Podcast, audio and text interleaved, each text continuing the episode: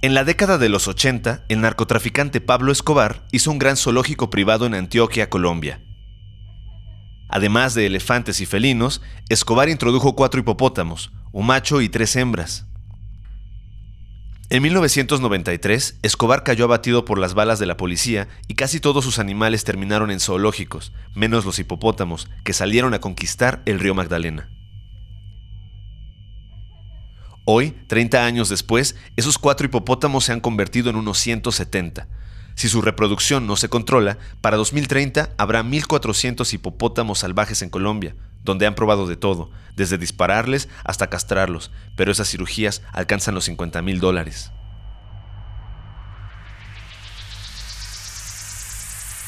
Ernesto Zazueta, un mexicano, ofreció llevarse 85 hipopótamos a otras partes del mundo, 60 a India, 15 a Filipinas y 10 a una reserva privada en Culiacán. Zazueta es presidente de la Asociación de Zoológicos de México, pero al ser sinaloense, la tierra del Chapo Guzmán, el gobierno colombiano lo cuestionó. Si esos hipopótamos los introdujo un traficante, ¿ahora otro traficante los sacará del país? El periodista Emiliano Ruiz Parra conversa con Ernesto Zazueta, quien defiende su propuesta, llevarse a los hipopótamos más jóvenes de Colombia para evitar una catástrofe ecológica, además de evitar posibles ataques a humanos, porque estos megavertebrados de dos toneladas son de los animales más peligrosos del mundo.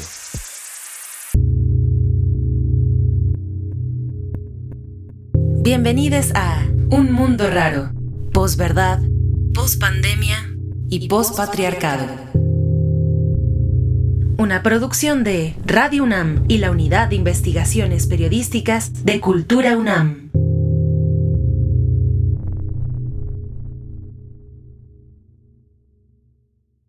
Yo soy Ernesto Zazueta, soy presidente de ASCARM, la Asociación de Zoológicos, Criados y Acuarios de México. También soy presidente de UNBIO, que es unido por un manejo sostenible de nuestra biodiversidad, que es una asociación de asociaciones de medio ambiente. Y pues soy presidente del Consejo Ostock Sanctuary, que es un centro de rescate en Sinaloa que nos dedicamos a rescatar pues, animales silvestres. Estupendo, Ernesto. Muchas gracias por estar aquí. Y me gustaría entrar directo en materia. En los 80, el capo más importante de la historia de Colombia, Pablo Escobar, que en ese entonces tenía muchísimo dinero y muchísimo poder. Y vida. Y vida, claro, estaba vivo en los 80. Eh, tenía, pues digamos, su zoológico particular y se le ocurrió llevar cuatro hipopótamos ahí a su zoológico. Muy bien. Eran, si mal no recuerdo, tres hembras y un macho. Eh, hay un montón de vicisitudes en la vida de Pablo Escobar, está preso un rato, se escapa de esta famosa cárcel de la catedral y em, después lo mata las fuerzas de seguridad de Colombia en 1993. La mayoría de los animales que tenía, pues creo que fueron rescatados, pero no los hipopótamos. Los hipopótamos se salieron de su propiedad y empezaron a buscárselas. ¿Qué pasó con esos cuatro hipopótamos de Pablo Escobar? Mira, cuando pasa pues este percance que explicaste, en ese rancho que era la Hacienda Nápoles, que está en Puerto Triunfo, pues a aproximadamente tres horas de Medellín, eh, pues se llevan los animales pues más codiciados, vamos a decir, para las instituciones que se los llevaron, que eran jirafas, elefantes, etc. Y a los hipopótamos, pues la verdad, por lo complicado de su manejo, por muchas cuestiones, nadie los peló, ahí se quedaron y quedaron a la deriva. De esos cuatro se reproducieron y son ahorita alrededor de 169, 170, y eso es un número aproximado, porque aparte que se escaparon, hay muchos en las inmediaciones de Puerto Triunfo que son los que ves cuando ves videos que andan por la calle, esos son pero también muchos se recorrieron por el río Magdalena, hacia arriba. Hay asentamientos de hipopótamos hasta 800 kilómetros. Entonces, hay en varias partes. Entonces, lo que pasó, pues fue eso. A nadie le interesaron. Ellos son, unos animales que no tienen un depredador. Pues, quiere un perro, un jaguar no matar a un hipopótamo, están muy grandes, ¿no? Entonces, pues, ellos crecieron la familia grandemente, exponencialmente, y pues hoy es ese número. Eh, esos animales, eh, como yo siempre le digo a la gente, porque me dicen, oye, qué bonito es donde están, ¿cómo que los van a sacar? Sí, están en un lugar hermoso, pero de veras verde, un río gigante, unos lagos, todo, pero hay un problema, no es su ecosistema.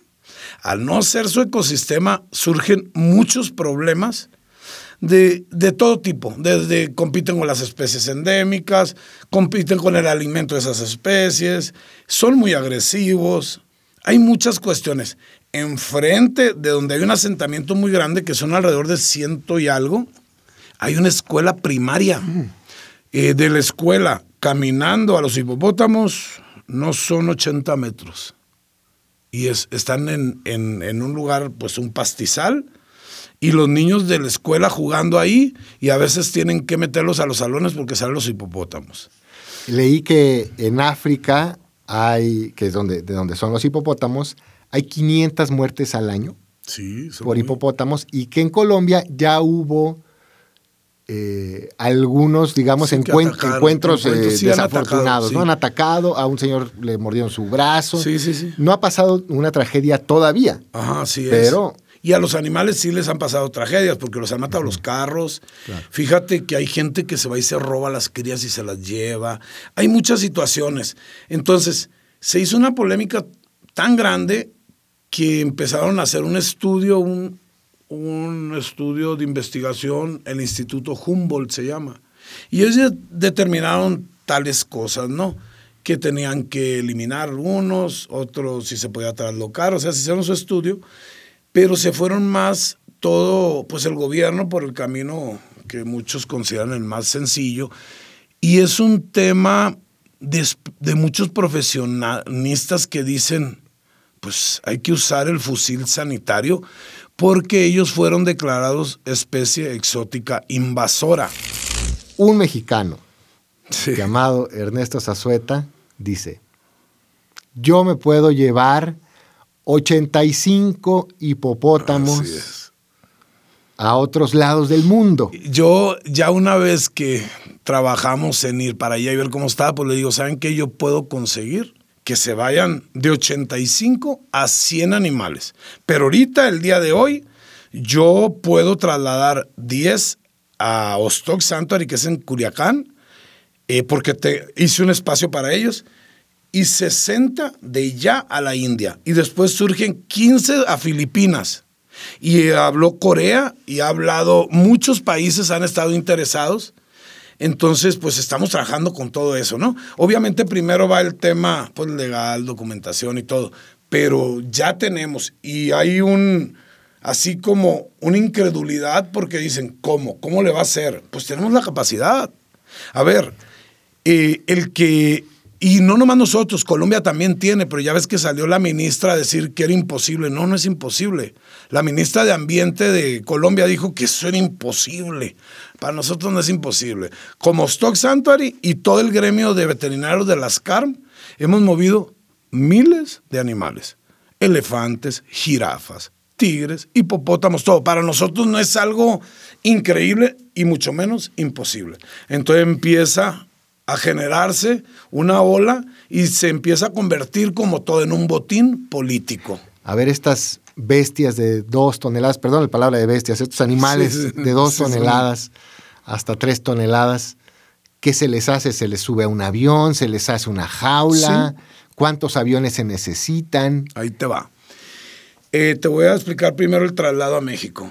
Eh, bueno, el, el manejo desde allá. El manejo de allá, donde están ahorita los animales, hay cerca un corral, corral como de vacas, pero muy reforzado, que hicieron los mismos de la Cornare, este que este persona que te comanda Echeverry, mandaron a hacer un lugar para empezarlos a guardar y pues investigarlos y ver de qué se trata, castrarlos, empezaron a esterilizar.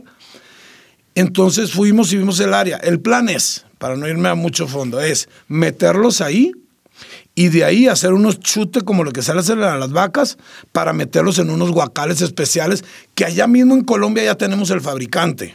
Huacales de madera, de... Son de madera con, con fierro, con, con estructura. Como un huacal, como Sí, de como fruta, un pero grandote. así, exacto. Ajá. Entonces ya tenemos eso, con una empresa colombiana. Tenemos el corral a donde meterlos. De ahí, esos animales con una grúa, ya una vez en el huacal, se suben a, un, a una plataforma, de esos de trailer, trailer. a una plataforma. eh, se suben y se trasladan al aeropuerto de Río Negro, que es en Medellín. Una vez en el aeropuerto de Medellín, nosotros ya tenemos contratado una línea aérea de carga. Que en esa línea aérea es un Boeing 747, son dos tipos de Boeing. En uno caben 30 animales, 30 huacales, y en el otro caben 10. Queremos mover juveniles, lo que te comentaba. ¿Por qué? Porque los juveniles cortas de tajo la reproducción temprana y además por cuestiones de logística de traslado son más livianos, la caja es más chica, caben más en el avión porque cada vuelo vale un millón de dólares. El gobernador de Antioquia, que es el estado donde está Medellín Ah, y sí. donde están la mayoría de De los, ejemplares de los hipopótamos, dice eh, completamente de acuerdo, adelante, don Ernesto, venga usted por los ejemplares de hipopótamo. Pero el gobierno, digamos, nacional, que es de Gustavo Petro, tiene una ministra de Medio Ambiente, la Susana señora Muhammad. Susana Muhammad, que dice no. Eh, o al menos hasta hace unos días decía que no. Y había un argumento que eh, pues fue como un shock, ¿no? Decía, estos animales los trajeron eh, unos traficantes y ahora no sabemos si se lo vamos a entregar a A otros, traficantes. Sí, fíjate qué delicado. Ah. O sea, se ha vuelto un botín político. Mira, Aníbal Gaviria, que es el gobernador de Antioquia, eh, pues yo me, ellos fueron los que me contactaron, me acerqué a ellos y dijo, pues vamos, nosotros no tenemos el recurso para moverlos, pero sí ayudamos en tierra, todas las facilidades de personal y grúas, todo. Pero al no ser de ellos los reflectores, pues siempre hay celos, siempre hay celos. Entonces ella fue lo que dijo, yo no sé a qué países vayan y si los trajo un narcotraficante Pablo Escobar y vaya a ir a parar a otro lugar donde no sepamos quién. A ver. ¿Crees- bueno, a ver, ¿crees que te lo hayan dicho porque eres de Sinaloa? La tierra del Chapo Guzmán. No, han usado mucho, pero no nomás conmigo. Yo creo, yo creo. Bueno, ahorita que dices eso, y otra cosa, a ver, si a Colombia sí sabes cuál es su queja más grande siempre de muchos ciudadanos, que los estigmatizan como narcotraficantes ahora. Oh, a todos. Dice, y me lo dijo un diputado que tiene todos mis respetos, me dijo, ¿cómo? Te pido una disculpa, me lo dijo, por mi país. Pero no podemos pasar de ser víctimas a victimarios. Está el gobierno y nadie tiene derecho a estigmatizar a otra gente, ni a otros países.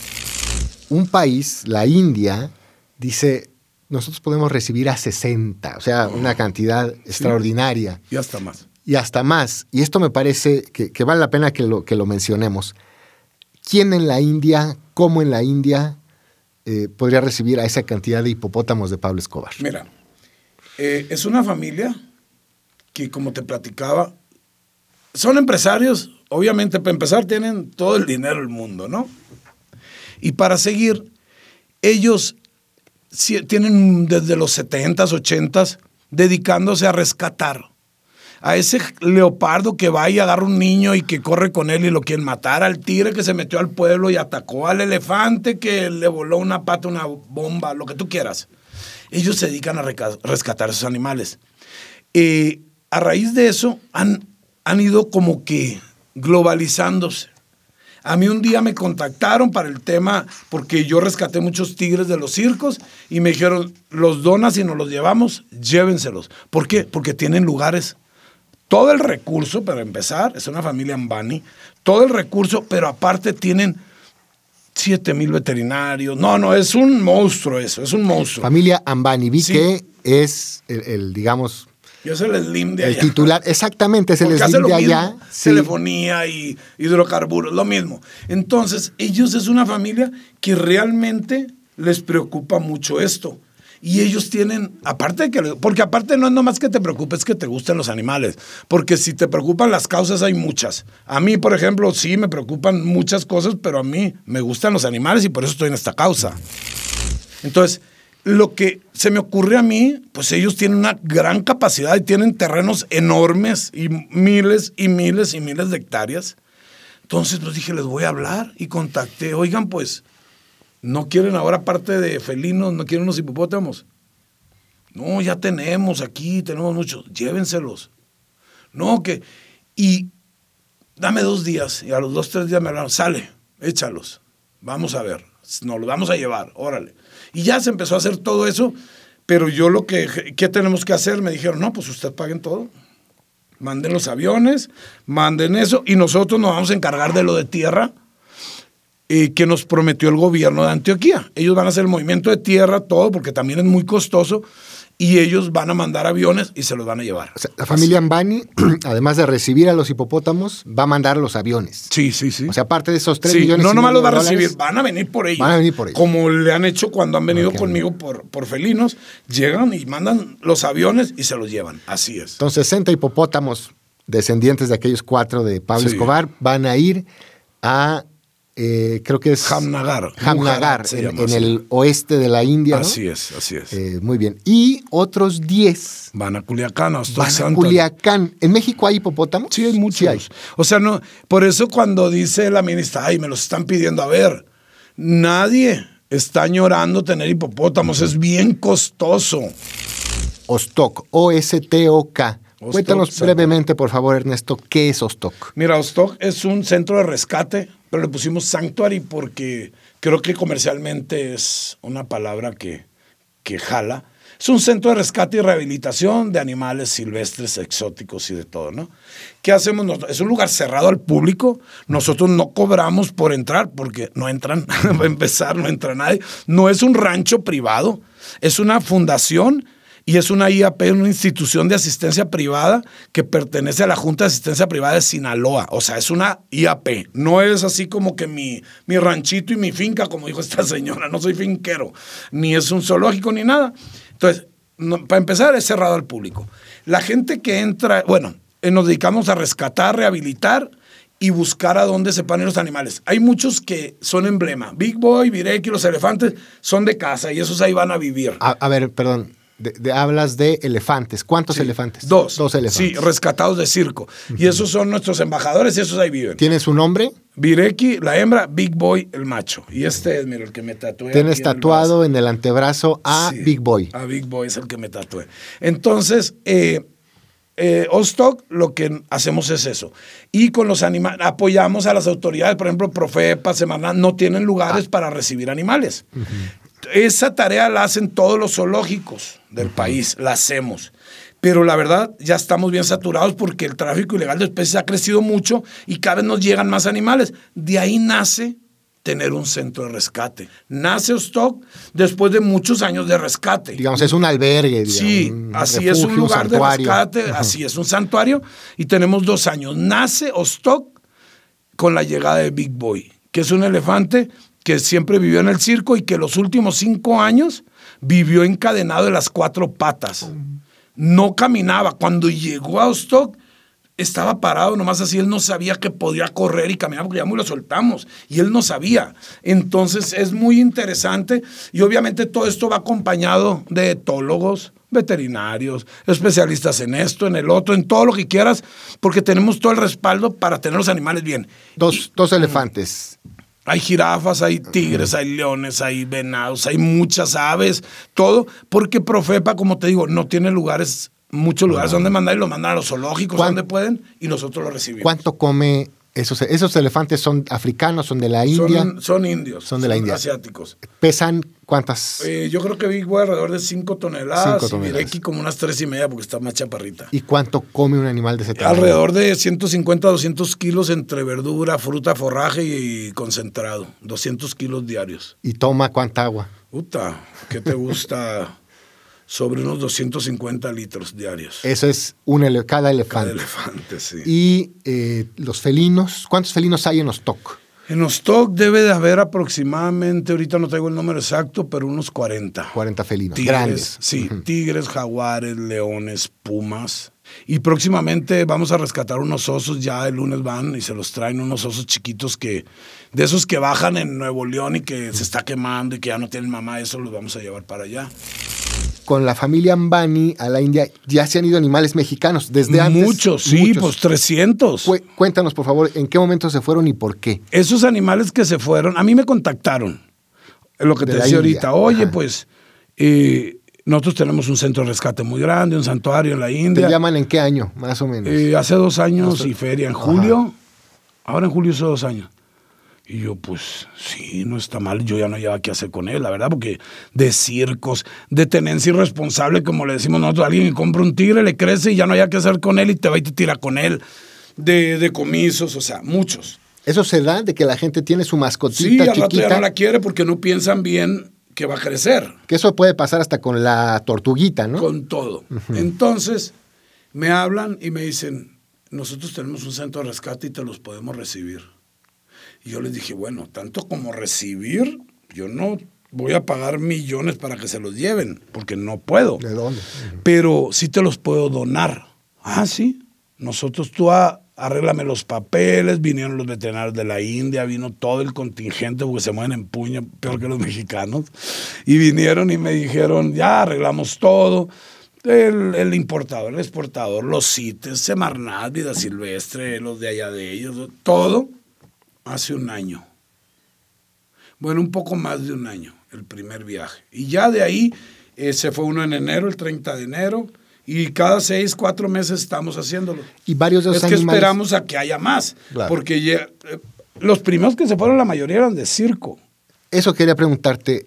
En México, en 2015, se aprueba esta ley que dice no más animales en los circos. Le dan a los circos un periodo, creo que de dos años. Sí, y, y nunca previeron a dónde quedaran. Pues Eso. ese fue un gran problema. El verde eh, hace su ley. ¿El verde a qué te refieres con el verde? El Partido Verde Ecologista de México. Sí, ese. Hace su ley, pero ellos, como muchos otros políticos, eh, lo único que querían es el impacto de los reflectores y la foto de logramos quitar los animales de los circos. Pero ellos nunca pensaron en dónde iban a quedar esos animales. Los circos quedan a la deriva y quedan los animales como los asustaron. Si venimos tal día y los tienen, los vamos a meter a la cárcel porque también no se, no se instruyen. ¿Ok? Ellos no, no, no se toman el tiempo. También los cirqueros se pelean entre ellos en lugar de buscar ayuda y hacer gremio. Entonces, eh, se asustan y los empiezan a dejar tirados. Con todo y jaula así, en la carretera y todo. Y es cuando entramos nosotros. El 80% de esos animales se murieron. ¿Hay, hay, un, ¿Hay un padrón, hay un censo de los Sí, más o menos, sí. ¿Como cuántos eran los que Eh, habían en como, con todo, o sea, no nomás exóticos, como 4.800 animales. Contando 5,000. hasta perros, digamos. Hasta perros, coches, el caballo, todo. Entonces, mueren y los pocos que quedan los rescatamos los zoológicos. Y de entre esos puños son los que yo rescaté. Yo rescaté está. Más. Big Boy. ¿Eh? Ahí está Big Sí, Boy. Sí, aquí está Big Boy y más de 400 animales. No más yo. No más yo. No más tú. Aparte, los zoológicos y todo. Y yo lo que hacía en un principio era, los rehabilitaba porque llegaban bien fregados y la verdad yo no culpo a los cirqueros, pues los dejaron muriéndose de hambre y buscaba dónde se fueran. Yo lo que siempre hago, oye, zoológico fulanito, ayúdame, recíbeme un tigre. No, estás loco, güey, pues tengo muchos, ándale. Y eso hacía. Pero siempre era uno, dos, no más. Pero llega la India tres, cuatro años después y me dicen, para mí fue una solución. ¿Cuántos, ¿Cuántos ofrecen recibir? ¿Cuántos se han llevado ahorita? Más de 300. Felinos. Sí, felinos en general. Y ahorita ya tengo, ya se completaron como 100 otra vez, entre leones y tigres. Trabajamos conforme a la ley, que además no se podría. ¿Cómo vas a llevarte contrabando 300 tigres? Pues no está fácil, ¿no? Entonces, la verdad, en ese, al principio, y te lo reconozco, te lo comento, sí no nos fue muy bien. Fueron agarrones y, y alegatas y mentadas de madre y todo, pero ya, o sea, ya comprendieron lo que estamos haciendo y que además es una ayuda para el país. Es una ayuda, le quitamos una carga, una carga a los ecosistemas, una carga económica, una carga, por un, quitamos un peligro porque a veces andan sueltos en el monte y no saben ni qué hacer. O sea, es ayuda. Y mucha gente los han de vender, no, no los vendemos. queremos que se los lleven. Y estamos abiertos a que si viene uno de China, siempre y cuando garantice su bienestar, también se los va a llevar, o si viene uno de África, también, siempre y cuando garanticen su bienestar. Y mientras ellos demuestren con documentación y con todo lo que tienen que lo garantizan, nosotros se los mandamos encantados, porque nos quitamos un peso. Esa es la realidad. 60 a la India, 10 a Ostok en Culiacán, Sinaloa. Em, Filipinas también levantó la mano, 15. También es una reserva, es un zoológico. Sí, sí, son lugares y hay algunos zoológicos que también, pues ya ves que ahora los zoológicos se han, se han ido eh, evolucionando, ya sean los bioparques o ecoparques, que ya es lugares más amplios, los, los albergues grandes, ya son hábitats, ya no son albergues, etcétera, y son lugares así. Y Corea del Sur. Sí, y Corea, pero con Corea eh, a, nomás ha sido en levantar la mano, pero no se ha hecho nada. También Chile, pero te digo, son varios países que han levantado las manos, pero los más que así ya. O sea, ya es la India y México, o sea, ya, así.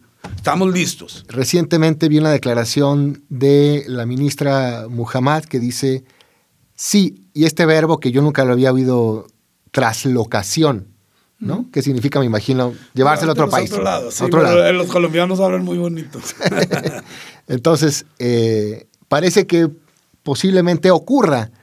Lo de... Sí, sí, ayer ya dejó entrever. Yo creo que la presión ha sido fuerte, porque quien en su sano juicio va a preferir que maten a los animales o que se los lleven. Ay, le preocupa mucho su bienestar, pero por otro lado los quieren matar. Hay que ser, no, que alguien me explique porque yo no entiendo, ¿no? Pero bueno, no vamos a pelear con ella, mejor vamos a, a negociar y vamos a tratar de hacer las cosas por el bien de los animales y te gusta ser llamado como el mexicano que rescató los hipopótamos de Pablo Escobar. No, la verdad me da lo mismo. No, pues obviamente los medios de la tierra del Chapo o de la tierra de Pablo a la tierra del Chapo. Pues eso qué importa, a ver, los sinaloenses somos gente de bien, no todos somos narcos. Entonces yo creo que debemos ser respetuosos, ¿no? Y los sinaloenses somos gente de bien. Hemos brillado en muchos lados y les estamos dando una muestra a todos que en Culiacán Sí, la tierra del Chapo Guzmán, sí es cierto, pero estamos haciendo las cosas muy bien y estamos en los reflectores del mundo con acciones positivas, que es lo que queremos. ¿Significa algo stock? Cueva en náhuatl. Está bonito el nombre, está pegajoso, por eso se lo pusimos, porque como te digo, para nosotros es muy importante darle una visión a Ostock y darle una visión positiva a nuestro estado y a nuestra ciudad, que es Culiacán, que la gente sepa y hemos logrado retumbar en todo el mundo. Te lo aclaro porque me han hablado desde Arabia, desde Australia, desde Dubái, de Londres, de Brasil, de Argentina, de todo el mundo, para felicitarnos lo que estamos haciendo y para ver en qué pueden colaborar y apuntarse. Esto fue Un Mundo Raro, una producción de Radio UNAM y la Unidad de Investigaciones Periodísticas de Cultura UNAM. Visítanos en corrientealterna.unam.mx.